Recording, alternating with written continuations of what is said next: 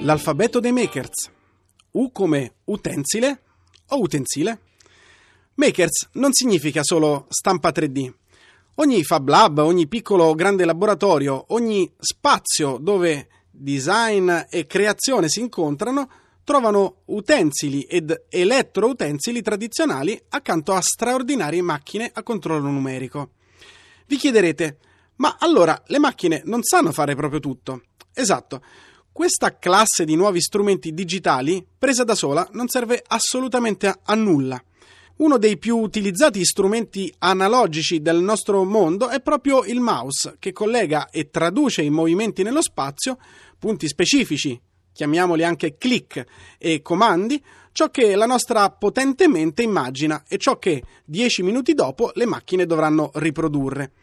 A rendere poi vivo, sexy, irresistibile un pezzo da maker sarà poi il nostro gusto, il nostro intuito e la nostra voglia di sperimentare. Ciascuno strumento da banco, come cacciaviti, martelli, colla, ma anche macchine più complesse, eh, rimediate o resuscitate da qualche vecchio laboratorio di fabbri o di falegnami, eh, sarà sicuramente utile e un nuovo potente vecchio strumento di produzione e di prototipazione. E soprattutto, sfatiamo il mito, anche le macchine sbagliano e a mettere un po' di stucco alla fine dovremo essere sempre noi.